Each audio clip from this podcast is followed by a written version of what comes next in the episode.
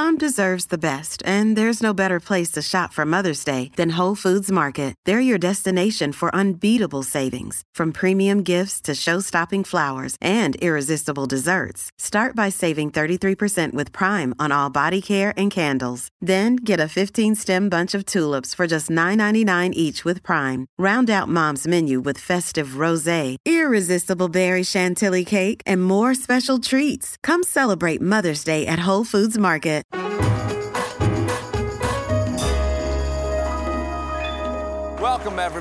Welcome, everybody, to The Late Show. I'm your host, Stephen Colbert.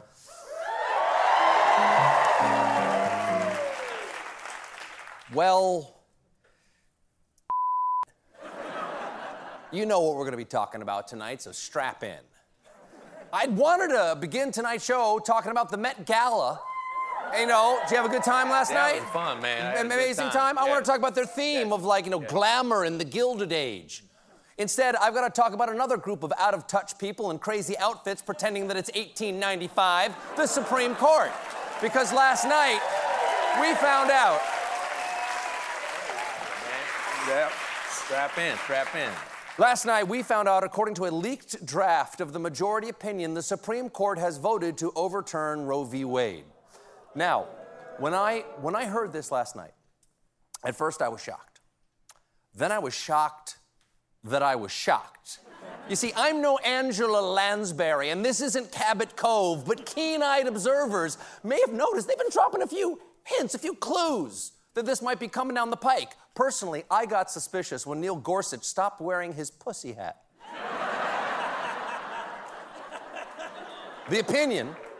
The opinion, which would dispense with a half a century of precedent, was written by Associate Justice Samuel Alito, seen here hoping nobody notices he just dropped an opinion in his robe. And boy, is it a load. Alito writes, "We hold that Roe and Casey must be overruled. A right to abortion is not deeply rooted in the nation's history and traditions. On the contrary, an unbroken tradition of prohibiting abortion on pain of criminal punishment persisted from the earliest days of the common law, because nothing says looking toward the future like adhering to the earliest days of common law.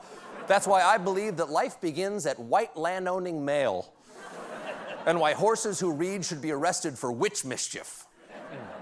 Alito strangely argued that overturning Roe is about bringing people together, writing, "Roe and Casey have inflamed debate and deepened division, so he thinks this decision will make those divisions better? And now to mend a broken nation by pulling the healing pin from this justice grenade and kaboombaya." Apparently, the conservative...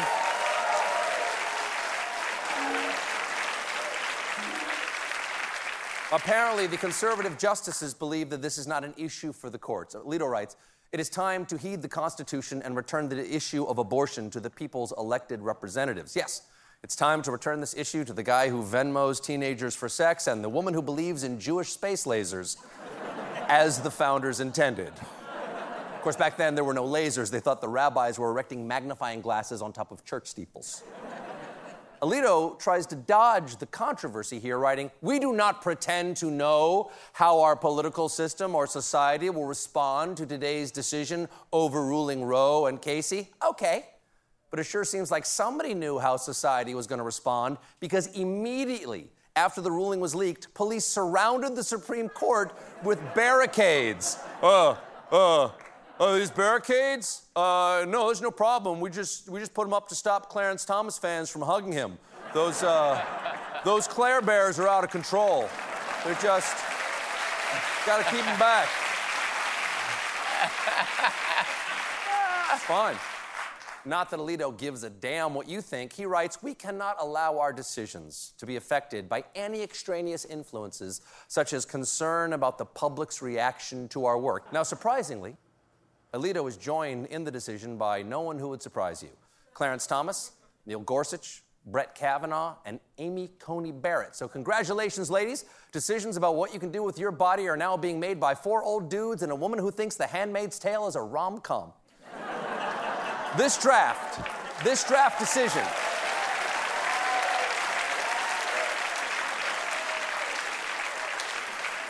This draft decision is scathing. At one point, Alito writes, Roe was egregiously wrong from the start. Now, I'm not a lawyer.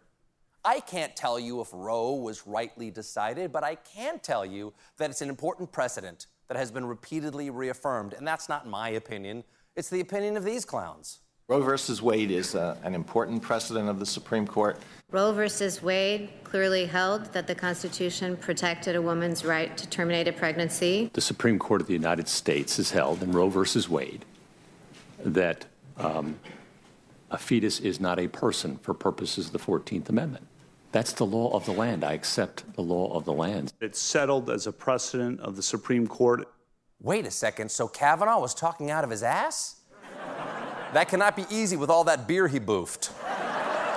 So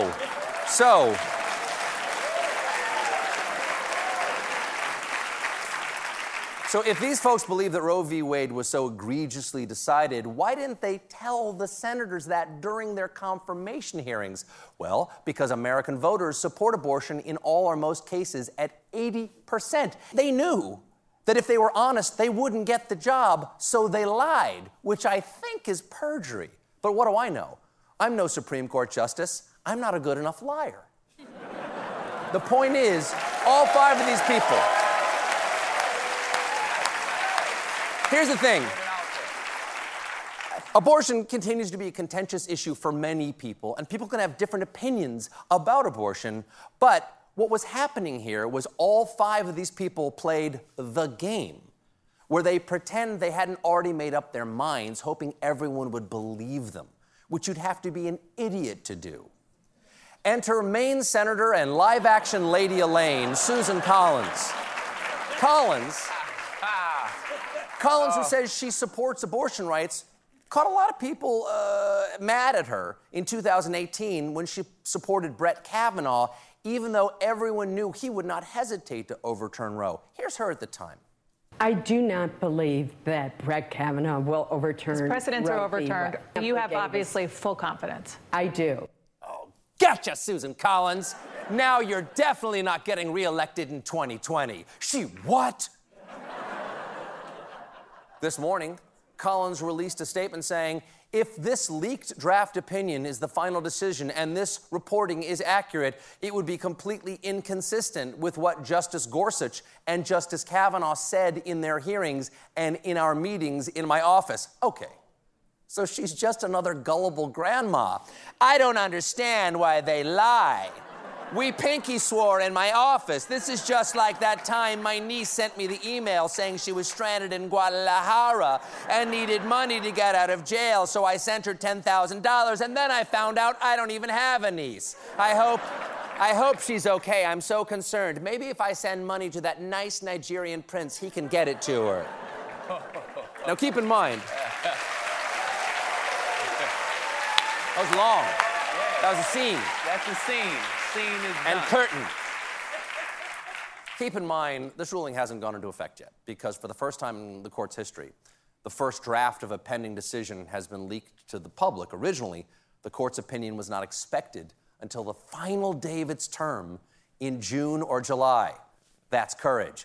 Well, there it is, the opinion I've been working on my whole life, and the only reason the Federalist Society put me on the Supreme Court is finally complete. America saved. Now... get in the car and floor it, James. I'll shoot it out of a T-shirt cannon. I'm so proud. Pfft. Drive, they're onto us. Go, go. Chief Roberts.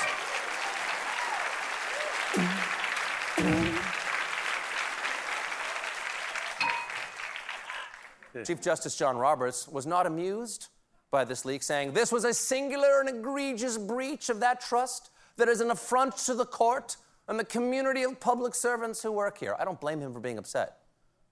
This leak is a clear violation of the court's right to privacy. How dare someone make this decision for them? Now, because Roe v. Wade was decided on the right to privacy, some folks worry that dismantling Roe could endanger other privacy rulings like gay rights, access to contraceptives, even interracial marriage. But Alito tried to reassure the nation, writing, our decision concerns the constitutional right to abortion and no other right. Nothing in this opinion should be understood to cast doubt on precedents that do not concern abortion. And you can 100% believe that these 5 justices will honor that promise. I mean, that's precedent, right, Brett Kavanaugh? It's settled as a precedent of the Supreme Court. Well, we got a great show for you tonight. Up next, legal scholar Emily Bazelon.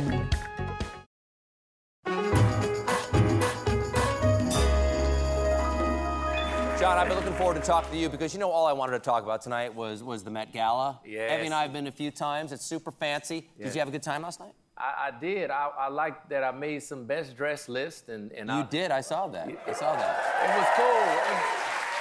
I feel like it was a good escape from the harsh realities of the world.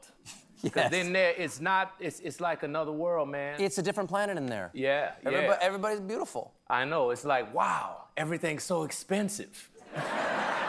You know? Unlike the rest of New York, where everything's so affordable. Right. Anyway, I'm glad you had a good time. Yeah, it was great. Good to see you over there. Yeah. We got, you know, who's good to see tonight is we have two national global treasures, Ron Howard and José Andrés are here to talk about World Central Kitchen. José. Man, beautiful organization, doing great work out there. Yes. Yes. But right now, my first guest is a staff writer for the New York Times Magazine, co-host of the Slate's Political Gabfest, and a lecturer at Yale Law School. Please welcome Emily Bazelon. Good to see you again. Thank you. Good to see you too. I want to talk about this, you know, this leak of this initial draft opinion. Before we do any of that. What's the big deal about the fact that this was leaked? People are freaking out about it. Explain to me why that's so important. I mean, it's really, in our modern history, has never happened before. Modern starts, say, the 20th century. Okay. We haven't had a major case have a draft leak early at a stage where we don't even know whether there's a firm majority for it. We don't know exactly what it means, but we can see all the reasoning that Justice Samuel Alito is laying out for overturning Roe versus Wade. So today, Roberts said, this is the real deal. This is actually there, but of course, that's not the final opinion. Things could change. Two things. One is, could some of these votes change? Do we know in the past that from the first vote to the last vote, votes will change? Votes can absolutely change. This is just a piece of paper right now. I mean, they can rip it up and throw it away and start over. And certainly it has been true in some big cases like Obamacare, where justices have changed their votes during this process of drafting and revising opinions. Like Roberts, everybody thought he was going to vote to get rid of it. Exactly. So, sure, it could happen. However, this is a really strong conservative majority of 5 justices who were essentially put on the court. This is their mission to end the constitutional right to abortion. That's kind of what they're doing there. So who is there speculation of who might have done it? Like, who benefits from this having happened? Somebody who wants to damage the court's reputation, I think. This is bad for the court. Not just like change, but literally to damage the court's reputation. That's why you would do this. Well, I think that's one reason, right? It makes the court look like any other part of Washington, leaky, bunch of hacks. The other thing you could imagine is that a liberal wants to embarrass the court, shake up the country, make the court think there'll be a big backlash if they overturn Roe. But you could also imagine someone on the right wanting to make sure that none of these 5 votes in the majority change their mind. You lock them in by making them public. Lock them in. Now it'll be clear who it was who got spooked and lost their nerve. So let's get back to they were put on the court for this moment right now. Let's talk about the confirmation hearings. I was talking about it before. It seems like these 5 justices, when they were appointed, everybody knew that they weren't really telling the truth about their opinions about Roe v. Wade. The people who didn't want them to be there believed that they were lying and were mad about it. The people who wanted them to be there knew that they were lying but were glad they were lying so they could get on the court because it's an untenable position to take in the confirmation hearings. So yes or no? I think confirmation hearings have really... I said yes or no, Senator. Yes. Yes. Well, I guess my question is, are confirmation hearings less than useless now? Yeah, I think they're less than useless. I think they're misleading people, actually, yes. Okay, what stands out to you about Alito's arguments?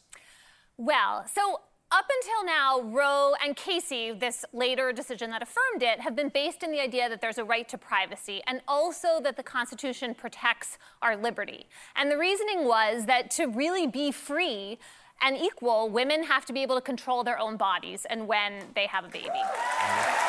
That's an equal protection argument, though. It's a liberty interest argument. Okay, yeah. Alito doesn't agree with any of that. And one of the rationales he gives for not agreeing is that women are actually in a better position, he says now, than they were when Roe was decided in 1973.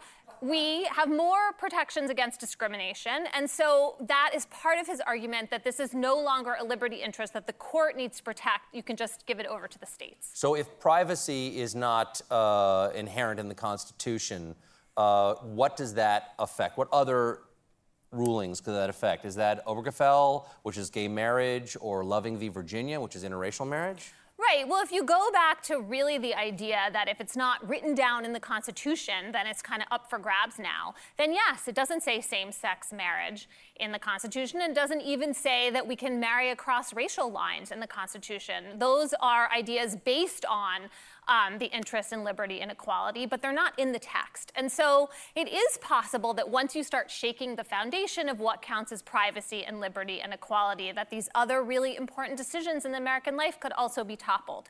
Alito says that's not what they're doing, but he is opening the door. Yes, and they all said it was, you know, either settled or important precedent. Yes. So there's no reason to believe them.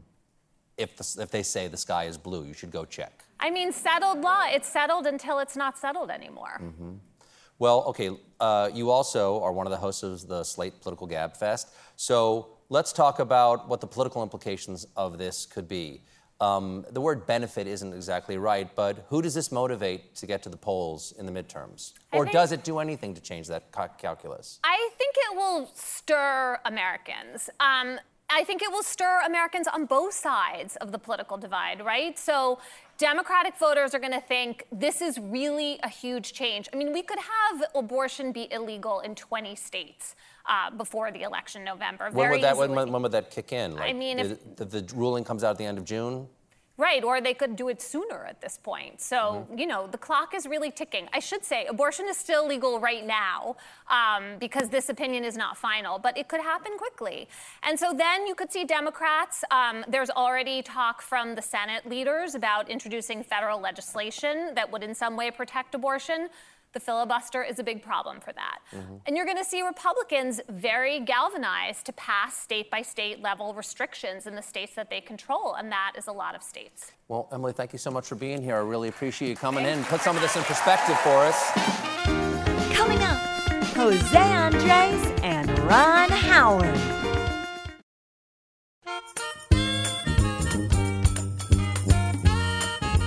My next guests are an unlikely duo. One is a chef and a humanitarian. The other is an Academy Award-winning director. They've teamed up for the new documentary, We Feed People. How many people do you have here? 200 plus. 300 plus? Sometimes it's very difficult to start doing hot food in the first hour. But something you can be doing amazingly is quick, fast sandwiches that can bring very quick relief. Well, right now we've got probably like 300 sandwiches and a bunch of fruit.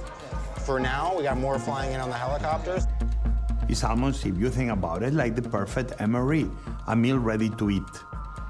If you give that with a little fruit, it's a very good combo that can at least bring quick food relief. To be sure that everybody that's hungry gets to eat.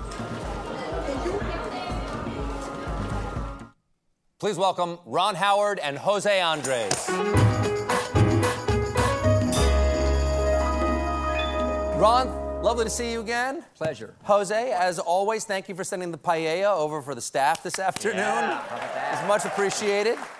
Now, Ron, congratulations on this film. This is your first superhero film, isn't it? It turns out you can make a superhero film without special effects or even, you know, spandex and a cape. But you got to find the right subject. Now, José will not accept our praise, but the audience will accept it for him. Now, Ron, tell the people, and you just sit there, You just sit there for a moment. Ron, tell the people what they need to know about World Central Kitchen and the work that they're doing, and Jose. Well, first of all, a remarkable individual, a leader, who is proving a point. The point is that individuals can make a huge difference. They can move the needle. What World Central Kitchen has done, growing from, you know, him showing up in Haiti with good intentions and a credit card, and that was about it, into an organization which hits the ground in disaster areas. Now they're in the Ukraine, and makes a huge difference simply by following this principle. There is dignity in making sure people are fed.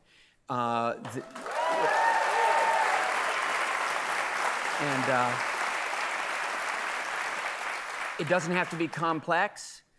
It's about activating people within the area and bringing some expertise, some energy, and some resources, and just making it happen. And our film is really an origin story, speaking of superhero movies, because it shows you how he built this remarkable organization, World Central Kitchen. Well, Jose, let's get into that moment. What was the moment that the idea of the World Central Kitchen first came to you? What was the impetus? I think the moment began really in the moments of inaction.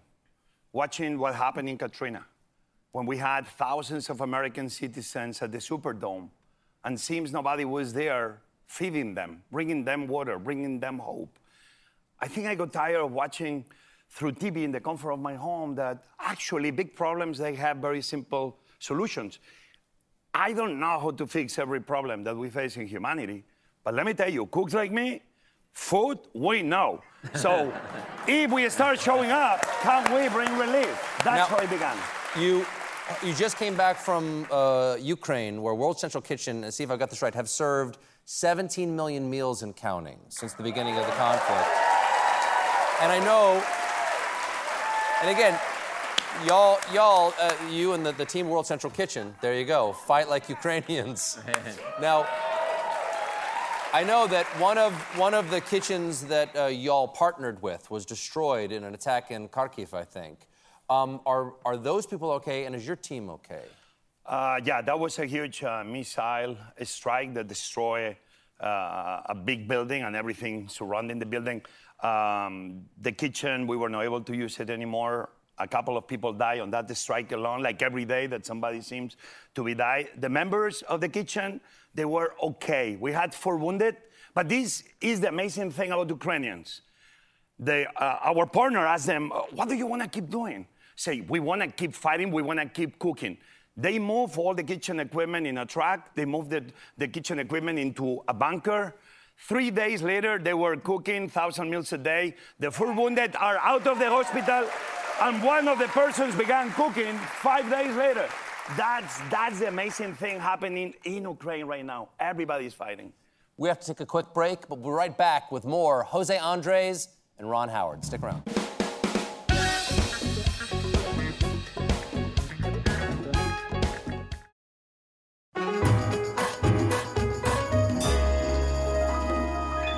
No, Ron, I understand it wasn't easy to convince Jose to be the subject of this film. How did you eventually convince him? Well, I had met Jose, and I, heard his story a couple of times. I began to follow what he was doing with World Central Kitchen. It was an exciting story. I've been in recent years more and more fascinated with doing documentaries. Actually, he was in a documentary I made called Rebuilding Paradise because he was there. It was about the fire in Paradise, California, and World Central Kitchen was there, and we had a shot of him, and that was almost the trigger to sort of say, I'm going to go ahead and collect the nerve to pursue Jose on this. And I did, and it was kind of, the answer was sort of like, no, I don't think so. I'm not ready, is what he kept saying. I don't think I really want to do that. I don't want a documentary about myself and so forth. And finally, I went to a fundraising event for World Central Kitchen here in New York. It was a big, large affair. It was the UN was in session, and it was a remarkable gathering. He gave another great, inspiring talk. And I asked him one more time, and he turned around, and there happened to be photos on the wall, about 20 of his key people, volunteers. And he said, that's World Central Kitchen. It's not about me. And I'm afraid if we make a movie, it's going to turn into, it's going to become about me. And I said, well, you'd have to be significant in it. Of course, you're the alpha volunteer, but it is, in my mind, about teamwork and volunteerism and the difference that that can make. And I said, that is the movie I wanted to make. And he believed me, and I think it is the film that we can offer audiences. Now, why do you like to make documentaries now? Is it because you don't have to deal with actors? Is that why? I'm balancing both. I've got them both going, and I think the documentaries are, in fact, you know, influencing my work behind the camera on scripted films and television shows. And I'm loving all of this. I'm loving storytelling more than ever in my life, and it's wonderful to be able to move back and forth between the mediums. I want to be in a movie, so... he's been hounding me. I mean, it can happen. I mean... It can happen, and I'll tell you why it can happen is because one of the things you learn in this film is that you don't believe in impossible. That's right. That you believe in, like, you can never accept impossible. Something, it can be made possible. Where does that come from? Where do you learn that? I mean, come on, people. Millions of restaurants on a Friday night. People like you coming. Everybody wants a reservation when? 7 p.m. Why? Because you are important. Fine. Then you arrive and you want, I want my salmon, but I don't want it fishy. What do you want me to do? To put her on the bleach? I want garlic and shrimp. No garlic and no shrimp. What? Imagine millions of you just asking and requesting changes to a menu. It took us years to make. Chefs, we are very unique animals to adaptation. We keep a smile as you keep changing every single menu, every single night. And that makes us, we improvise. Exactly. That's what makes us... something wonderful right away. Very unique beings. We keep going no matter what. No matter what, everybody's going to be fed. This is the chefs around America, around the world, that we feed the few in the good times. Yes. But every day, more and more, we are committed to feed the many in the bad times. We have to take a little break. When we come back, I'll ask Jose how you can make a difference in your town and around the world. Stick around.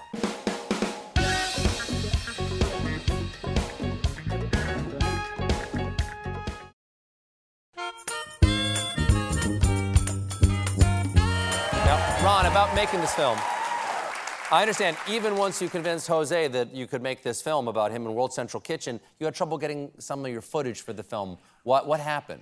Well, our team embedded with Jose and his key teammates in Navajo Nation and here in New York, covering COVID, other places. And I was outside the bubble, so I was nervously, I was remoting in, I was texting, I was saying, what'd you shoot? What'd you get yesterday? We covered something in the morning. That was it? That's all you did? Well, the trucks needed unloading, and there were just a lot of people gathered around. And so, we put the camera down, and we got going. And that's the spirit of it. It's, it's just infectious. And I had to sort of say, hey, dude, I'm glad you pitched in, but you're there to tell a story, and let's get it. The other bit of direction. So you stole his crew. We are on a mission. We need to feed people. It's like, hey, yo, put the mic down. Put the camera down. And that's the beauty of it, that everybody is hands-on. Well, now, Jose, what is... give us a call for action here. How can people help in their own way? Or collectively? What would you like to say to the people? That, I realize, especially in Ukraine, that every one of you can become your own organization. You don't need to try to feed the world. You can do little things as helping an elderly couple in the supermarket, make sure that they can put the shopping in the back of their car. Maybe picking up, use a piece of paper to keep your cities clean. Maybe going in the middle of, like it's happening in Ukraine, maybe you should come with me, Jean-Baptiste, that musicians are in every corner bringing hope to people just by playing a song. You see, everybody in this room, everybody in America, has a talent that if you look within, you can put that talent to bring hope to others. We can all be part, not only of feeding America and feeding the world, but believing in longer tables, no higher walls. Together, we can change the world if we really believe in it. Ron, after making this film,